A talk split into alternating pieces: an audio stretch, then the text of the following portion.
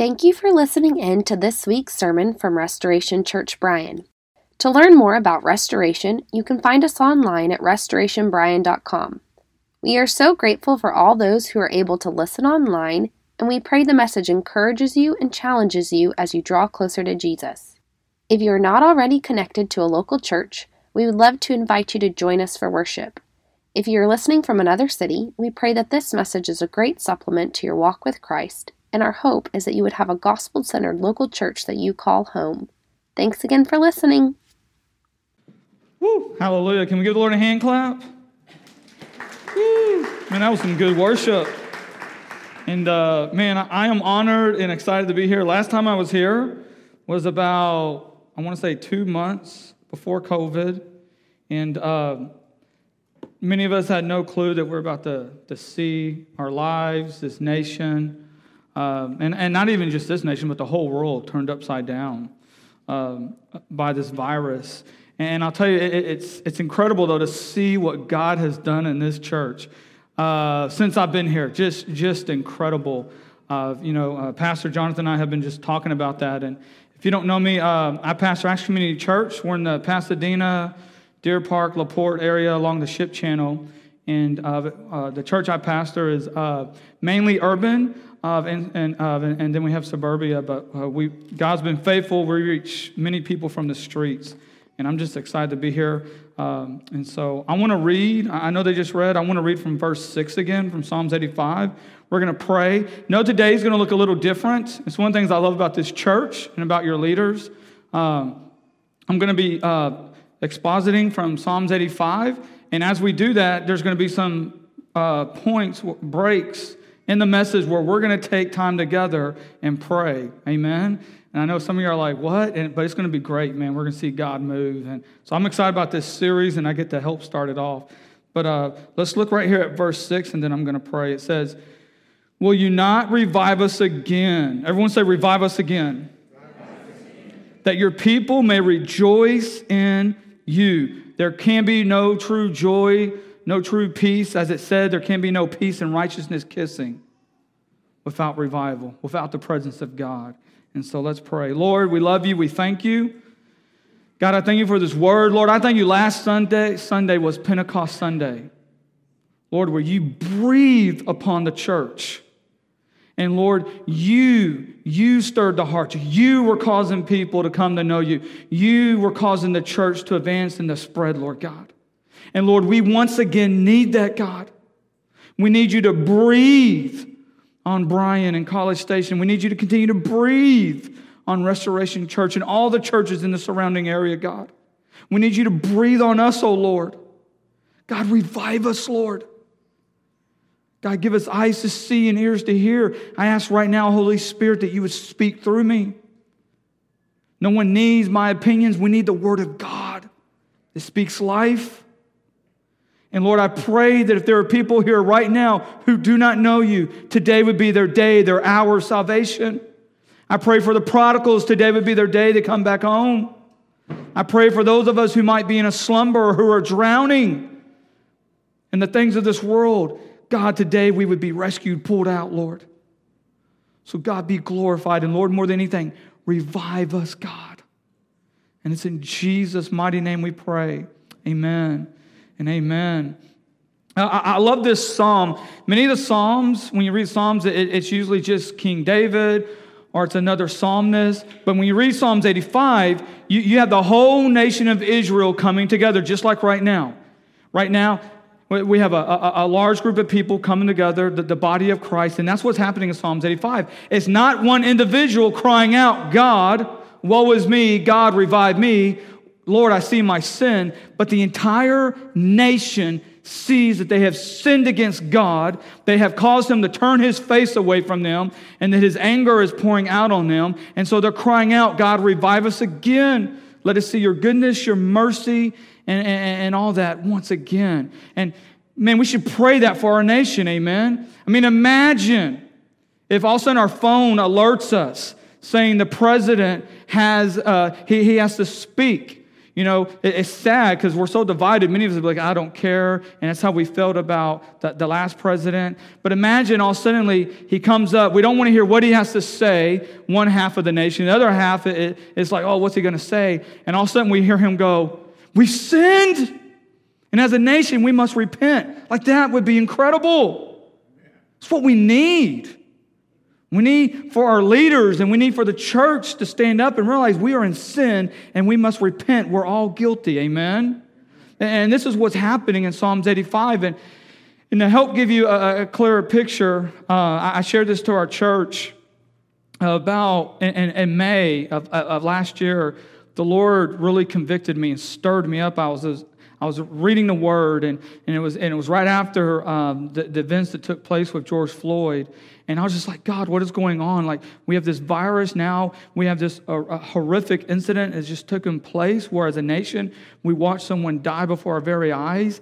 And I was just seeking God, and, and the Lord convicted me in Jeremiah and showed me that I myself had been in a slumber, that, man, I had been asleep. And I was like, what do you mean, Lord? I read your word. I'm, I'm, I'm pastoring. I'm doing so many things. And he was like, yes, you're busy about a thousand things, Billy, but your soul is perishing. The Bible is a checklist. Everything is a checklist. When's the last time you just really sought my face and just wanted to be in my presence? And it had nothing to do about your marriage. It had nothing to do about your kids. It had nothing to do about church. It was just me and you, and that's it. And I just cried, I wept, and I said, God, I'm sorry. And I remember I went to my wife, and I said, babe, I'm, I'm afraid not only with the Lord I've been a slumber, but I've been a slumber when it comes to our family, and everything's a checklist. And I remember she just cried, and she goes, praise God, he's shown you. And I was like, wow, Lord, how how run this? How bad is this? And I remember I went for the church, and I just repented before our church. And I've just been watching God just rock our church, and, and just like y'all, just do incredible things. Like things that people said weren't possible for church growth and salvations and all that. And family, what the Lord had showed me as I looked at this sermon, many of you, I want you to ask yourself, are you in a slumber? You see, we see people sleeping and we think it's okay. But is God telling us, like the apostles and like he tells us throughout Scripture, wake up! Do you not see the urgency of the hour? Do you not see the state of your soul, the state of the church, and the state of the nation? Because I believe there's many of us who need to be awoken. We need to be awake. That we, when we're going through this checklist, and our soul is just dying. But everybody thinks it's great. And another image the Lord showed me as we as we go through this text, and um, man, uh, was my my sister. And so when I was young in elementary, I, I come from a broken home, and uh, and so we're, we're at my dad's house. Uh, apartments actually, and we're in the swimming pool. And and we're all elementary age. I'm probably around uh, ten, eleven. And I got three sisters, and uh, and, and then I'll, I'll get another sister in high school, and, and that's another story for another message. But I remember my dad jumping out of the pool going, where's Teresa, my baby sister? And we're like, we don't know. And I remember me and my sisters turn, and all we see is hair floating on top of the water. And I remember we just froze. We didn't know what to do. And I'll never forget my dad. We just watched him dive into the water. And he just scoops my baby sister out of the water, who just is lifeless, just nothing. And he throws her up.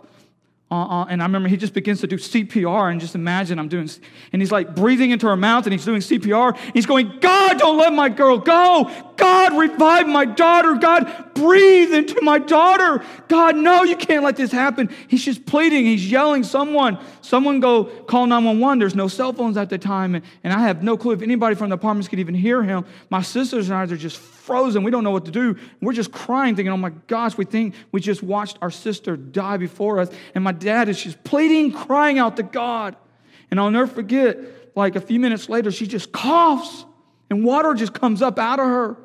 And, and, and my dad raises her up, and she's like, Dad. And he just hugs her. And I remember he picks her up and he just yells, everyone. And we just go jump in the car, and he, we take off to the hospital. And they, and they do the, the rest of what they need to do on, on my baby sister. And family, one of the things the Lord showed me is there's those of us right now, you're drowning. You know how to smile when you come to church, but you are drowning. And the only person who can bring you back, the only person who can breathe life over your marriage or your child or you yourself is God. And are we crying out to Him? And are we pleading to Him? Because that is what the, the psalmist is doing here. As the whole nation of Israel comes together, they're crying out, acknowledging, God, we know we're in a slumber. God, we know we've been drowning. And God, we're done being in a slumber, and we're done drowning. We want to be revived. We want to be back in your presence with you. Amen? And this is what we must be asking ourselves as we go throughout this message. So are you in a slumber? And are you in danger of falling back into a slumber? Do you grasp the state of your soul and that you need to be revived? When in your, where in your life do you need to be revived? And family, are you fighting God who's, who's jumped into the water, wants to rescue you? Are you fighting Him? Fighting Him off? Because if you know anything uh, about people who are drowning, I was a lifeguard. I mean, they have to teach you certain ways to come up to somebody drowning. Why? Because they'll just immediately begin to fight you, and they'll take you down with you. And that's what some of us are doing to God. It's what some of us are doing to people that God is sending to rescue us in our lives. We're fighting them. Instead, He's saying, no, please, yes, save me and rescue me. And family, may we not be the generation of Hezekiah. Like the American church right now is in danger of being like Hezekiah. If you know the story of Hezekiah, he's about to die. He says, no, God, please let me live longer. God lets him live longer. And if you know his story, he falls into great sin after God spares his life. And God speaks into his life through a prophet and says, because of these sins, I will destroy the generation that comes after you, Hezekiah. And you know what Hezekiah's response was? As long as I don't get to live to see it. How many of us are like that right now? Lord, as long as we don't see it, God bless my kids and my grandkids. No, we should be fighting for our kids and our grandkids, amen? We should not want to see their generation destroyed and wiped out before our eyes. And so we may, may we not be like the generation of Hezekiah. May we be like this generation, this generation that, that reminds us of Josiah and Jehoshaphat and other kings that cried out, God, revive us and don't destroy us. Amen? And so, family, I love this because this, this psalm is teaching us how to pray for revival. And, and family, when it comes to prayers, and I would encourage you to write this down. This is something good to write down. Family, our prayers ought to be specific. They should be intentional. Amen? Like our prayers shouldn't be rambling. We don't go before God and ramble. No, they, they need to be specific and intentional. When you're drowning, family, like Peter, when he was drowning, his prayer was very intentional. God save me. He didn't have time to ramble. He would have drowned. He didn't have time to go off into this. And God save me. And you see it throughout scriptures. You see the prayers. They're, they're very specific about what is at hand. And this prayer is, is no different. It's, we need revival. And so I love how it starts off. If you're taking note, point one, on, on how to be revived again, how, how to pray that type of prayer, family, is, oh God and oh Lord. Everyone say, oh God and oh Lord. Family, there's not a better way to start off your prayer than going, oh God, oh Lord. I, I mean, I... I can still hear my dad's voice to this very day. You know what his prayer started off with? Oh God, oh Lord. The hour was urgent for my sister's life. And do we see that? Do we see that if we're drowning or if we're in a slumber? And, I, and I'll tell you, family, the people who are more in danger are those who are in a slumber because we don't even see it. Drowning, you know you're drowning. Slumber, you don't even see it. You think all is good. And God is like, all is not good. And, and I love it because Martin Lloyd-Jones, um, he, he says, man, when you hear someone start off with, oh God, oh Lord, you know revival, it's on the way. There's not a better way to start off your prayer. Then when, when, when, you, when you're praying, oh God, oh Lord, it's a sign of being like prostrate before the Lord on the ground. Or, or like being on your knees or, or having your hands lifted up. It's this, God, I'm in great need of you. I, I, I got nothing. And God is like, I've been waiting for you to realize you got nothing. Now let me do the work. Amen? And, and, and you see this. Look at verse four. Look what he says. As a nation, look what they say, restore us again. Oh God, how incredible that a whole nation is crying out, oh God. And then look right down here at verse seven. It says, show us your steadfast love, oh Lord. That steadfast love is hesed love, is, is, is what we see in the Old Testament, that God's love is faithful, that he will not leave us nor forsake us.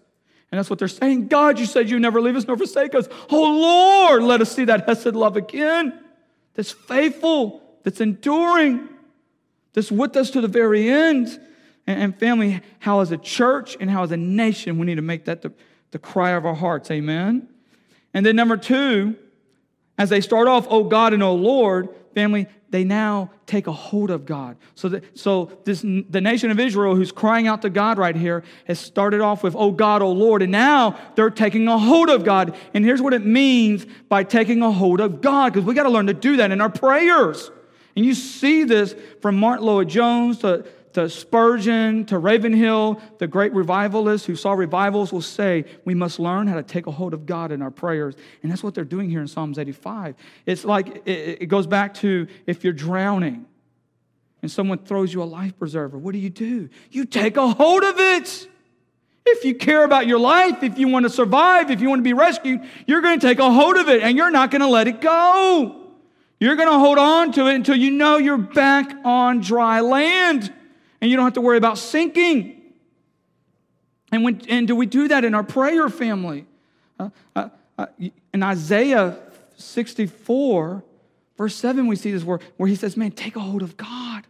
In other words, do, do we not see, like, like, like a child who knows that he has grieved the heart of his dad or his mother,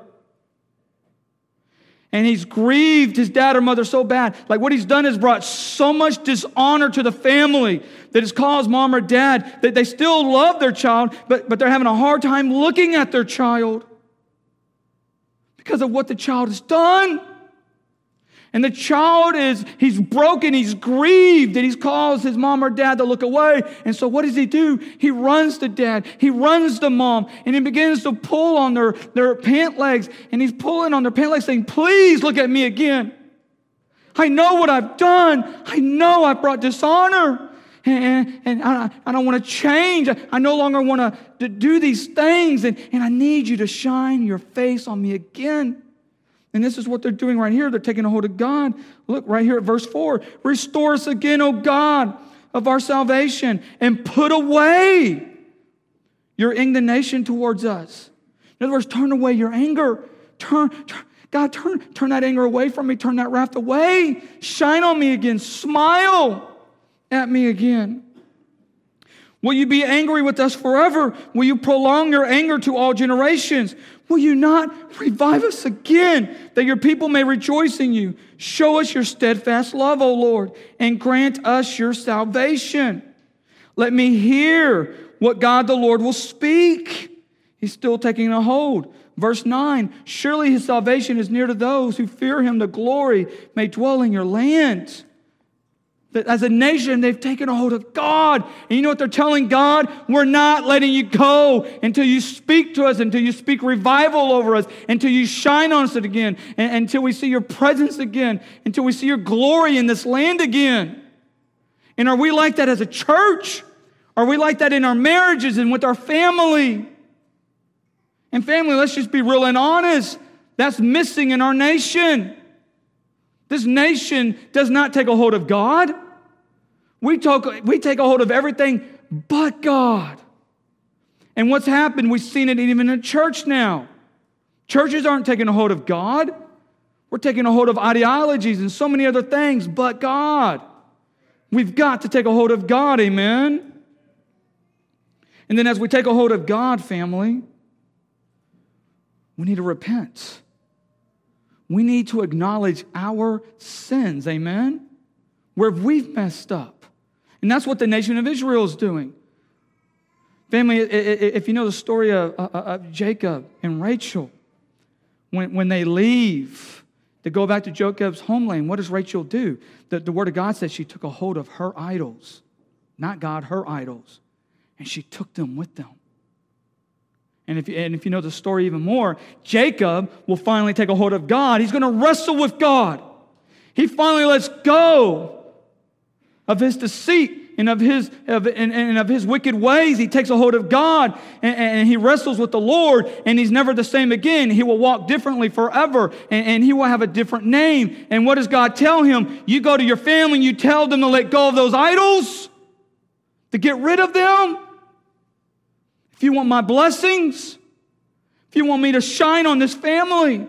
And what does Jacob do? He runs to his family. Give me your idols. We're no longer taking a hold of these things. We're going to take a hold of God. And this family is going to live for God, and we're going to follow God. And family repentance is different from confession. Confession is, I know I've sinned. Repentance is, I no longer want to live in that sin, amen? It's, I'm not just going to say I'm in sin. I'm turning my back on that sin. Just as Jacob had his family turn their back on those idols, are we doing the same? Are we turning our back on the, on the things that we know that we're prone to wander in, that we're prone to fall into? And so, family, we're, we're going to take a, a, a break right here. And what I want y'all to do uh, as a church, and you can do it at, with the people around you, individually, uh, you know, however you want to do it. But I want you right now, as we hit prayer point one, we want to take a hold of God and we want to repent. You take a hold of God right now. And whatever you need to confess and repent of, you do that. But take a hold of God and, and ask him to shine on you and to keep, keep shining on this church, amen? But let's, let's do that. You can kneel if you want. You can stand if you want. You can grab someone's hand, however you want to do it. But I'm gonna I'm gonna give y'all uh, like a little over a minute, and let's take time and let's seek the face of God right now. Amen.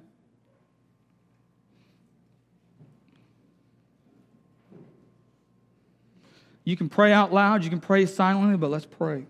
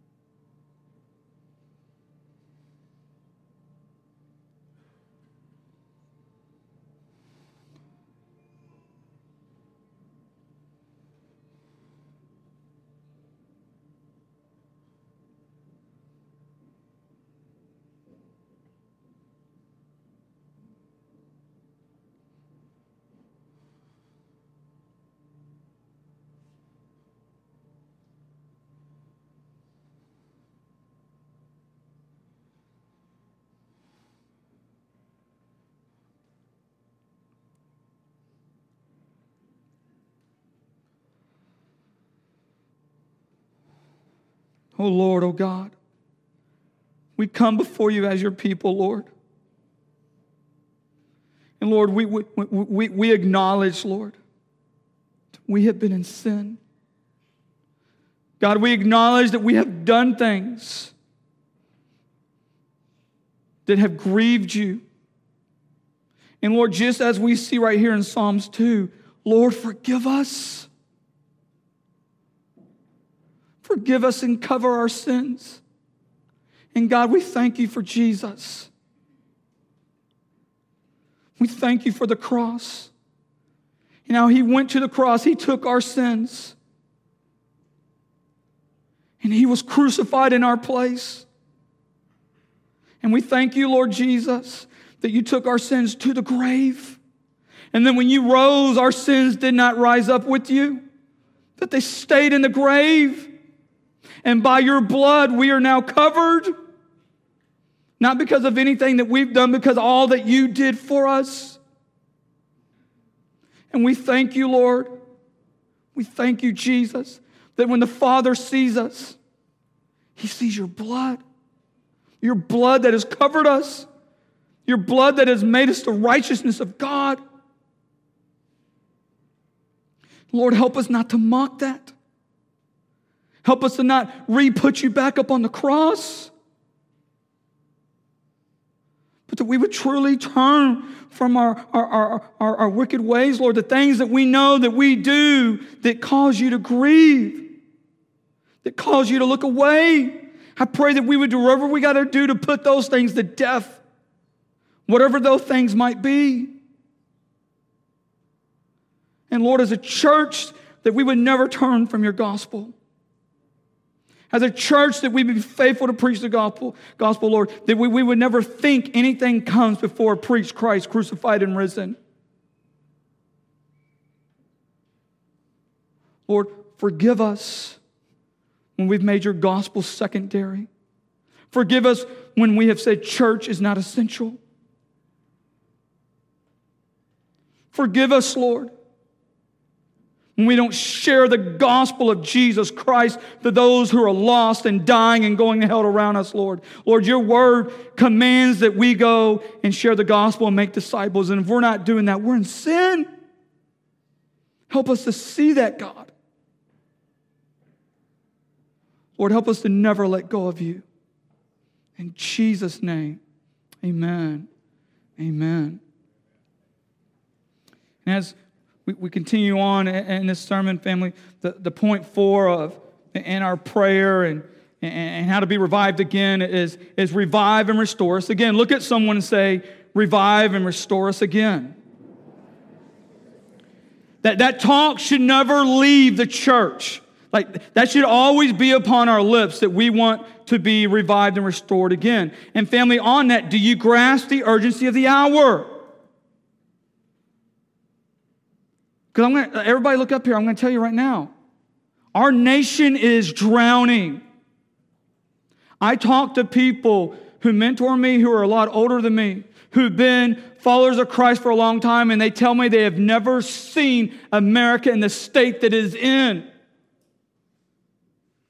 People who lived around World War Two, who lived after the Great War, and who are telling me this nation is in danger. I, I'm hearing people from other countries saying this nation is in danger. The same danger that they saw uh, Czechoslovakia and other countries fall into under the Soviet Union. Like, we are in danger. Sin is all around us. And why is this nation drowning? Why is this nation in trouble? Because the church... Linda Ravenhill said it, as the church goes, so goes the nation. Now, praise God, you're in a church that's not drowning. But what are we doing to help all those around us and to help those churches around us? Amen? Like, we can't be drowning. If there was ever a time this nation needed leadership and needed a voice, it's time for the church. Amen? We ain't going to find it running to either party, amen? And family, we all got to see. We all play a part in the church drowning. We all play a part in the nation drowning. We're all guilty. We live in a time where you have those that want to be a part of what they call cancel culture and, and what we call a false gospel, the woke gospel. And here's why. If you know your Bible in John eight, you have a woman who's been caught in adultery. Many want to stone her. Those people want to stone her, no different from the cancel culture. They're no different from the woke culture. You see, if you, if you know anything, when it comes to adultery, it takes two people to commit what? Adultery! Two! Nobody cared about the man who was sleeping around. They only cared about the woman. Let's stone her. And what does Jesus do? He comes walking up. All right. You want to throw the stone? You who's without sin, go ahead and do it.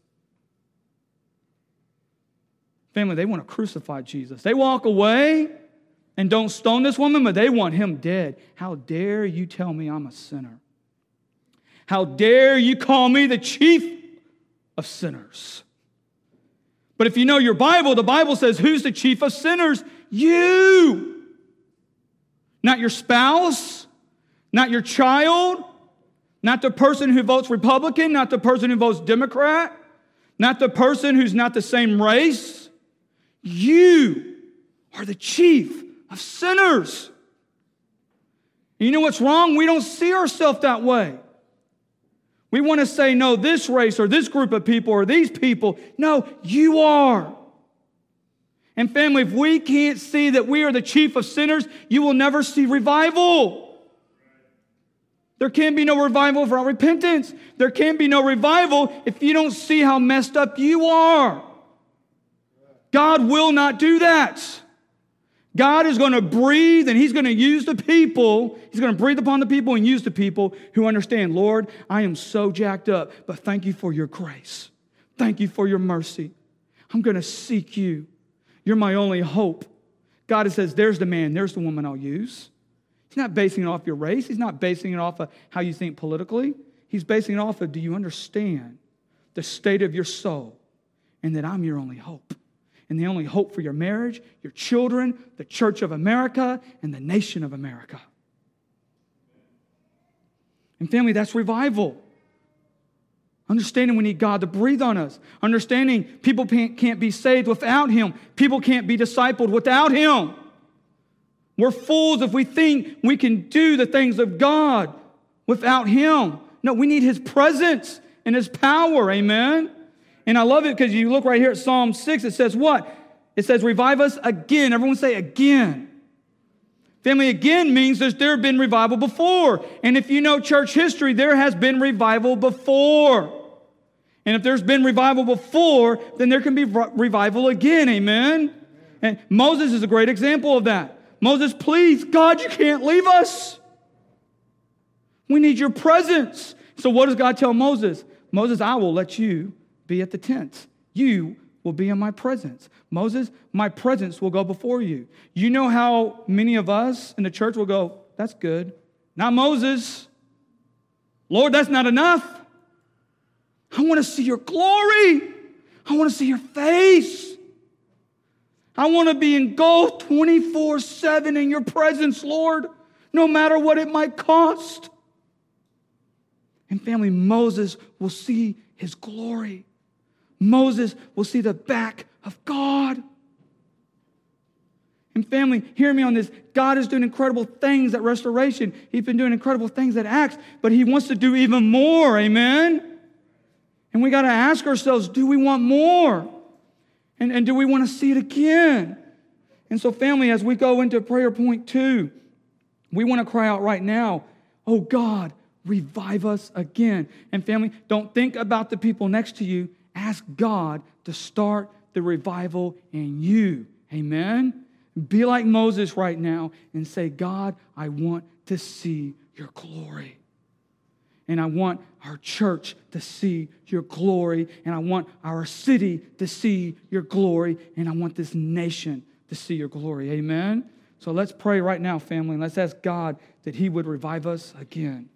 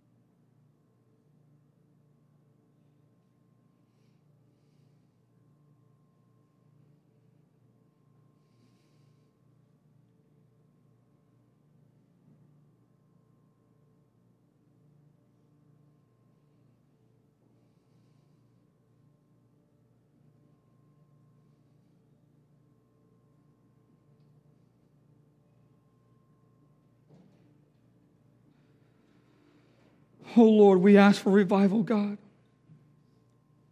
God, we've heard of the days of old, from the Great Awakenings to the Jesus Movement to the Wells Revival or to the Shung Hu Revival that took place in China, Lord. We, we hear revivals that have taken place in South America and, and Africa, Lord, and other places. God, would you revive the church in America once again, Lord? God, our hearts, we, we know, Lord, your church is in trouble, Lord. Our hearts have grown prideful and arrogant. Lord, we're more divided than we've ever been divided before. Forgive us, God. Forgive us for being divided over things that have nothing to do with your gospel, that had nothing to do with salvation. Forgive us when we have picked up stones and wanted to stone people, God. God, help us to see that we are the sinners, that we have sinned against you, that we have put you on the cross. Help us to see that we can't look at anyone else and think that they're a greater sinner. God, when we think such ways, it shows how wicked we are.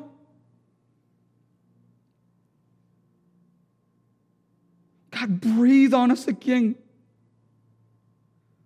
Fill us with your Spirit. Empower us with your Spirit. Revive our marriages, Lord. Revive our children. God, revive our cities, Lord. They're, they're, they're hurting, Lord. God, crime is, an all, is at an all-time high in Houston. And, and I'm hearing what's happening here in Bryan, how crime is just on the rise. It's on the rise everywhere, Lord. God, there, there, there's such great, horrific things taking place. Lord, help us, help your church to see that we have your gospel and that we've been entrusted with this gospel, that we have the answer. So revive us, God. Shake our communities, Lord, to the core. Shake them, Lord. God, I pray that we would hear about reports in Bryan and College Station, people calling the leaders of this church, saying, I don't know what's going on, but I'm under such great conviction. How can I know this Jesus? And they're just having to go in the homes as people are receiving Christ as Lord and Savior.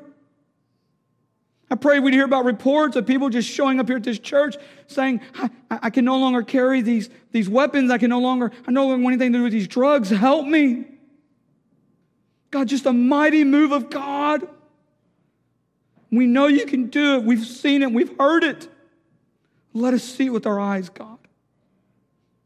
In Jesus' name we pray.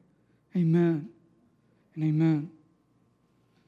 And then, family, I love this. After they cry out for revival, look right here at verse eight. It says, let me hear what God the Lord will speak, for he will speak peace to his people and to his saints. Family, I love this. In this prayer, as they've been very intentional and specific to say, oh Lord, to take a hold of him, to repent, and to now ask for revival. Family, they now know God will speak. And are we like that when we pray? Do we know that God will speak, that he will answer? They had full confidence that God was going to revive them, that he was going to save their nation, that he was going to save their children and their grandchildren. And do we have that same type of confidence? Then when we, we see this in, in Second Chronicles seven fourteen. It says, if my people who are called by name, my name will do what? Will humble themselves, repent, turn from their wicked ways. Then God says what? Then I will hear their prayers. I will hear their cries. And I will do what? I will heal their land. Family, our churches, our land need healing. God promises us that if we will take a hold of him and that we will pull on his pants and ask him to once again shine on us, that he will speak and that we will hear his voice. We see it right here in Psalms eighty-five, verse nine. It says, surely his salvation is near to those who feel, uh, who fear him, that glory may dwell in your land. So those who fear him, those who draw near to him, God will what? He will hear their prayers, and they will see God answer and God move. And so as we go into this point three of our prayer family, let's let's be like Samuel right now and say, "Speak, O Lord, for your servant is listening." So that's our next prayer. I want us to right now say, "O Lord, speak. I am listening." And let's listen to the voice of God. Amen. And if you're struggling right now, maybe you're like, you don't understand, I got unbelief. You don't understand, I've done this or that. Then you go to God and say, "Lord, help me to hear your voice that says I'm forgiven. Help me to hear your voice that says faith the size of a mustard seed." Amen. But let's seek his face right now and ask him to speak, and let's listen.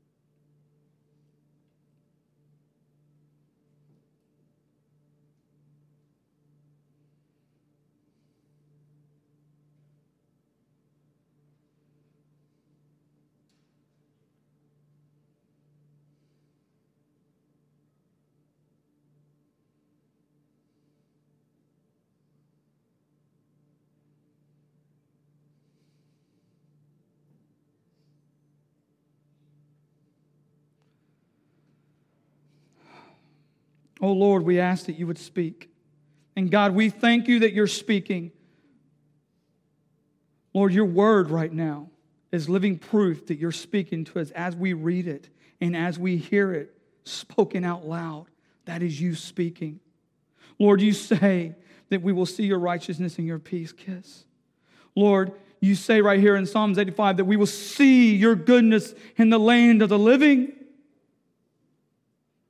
Lord, you tell us if we will seek you with all of our heart, that you'll be found. God, you tell us if we cry out for revival, that we'll see it. So we're believing by faith that we will see revival, God. And God, I thank you right now that you are speaking. And Lord, you're speaking different things right now. And, and I pray that we have ears to hear right now. Whether you're speaking about something in our marriage, maybe it's we've been in a slumber. Maybe it's have confidence that I will save your child.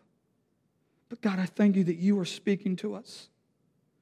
Lord, help us in our prayers to take time to be still and to listen to that small, still voice.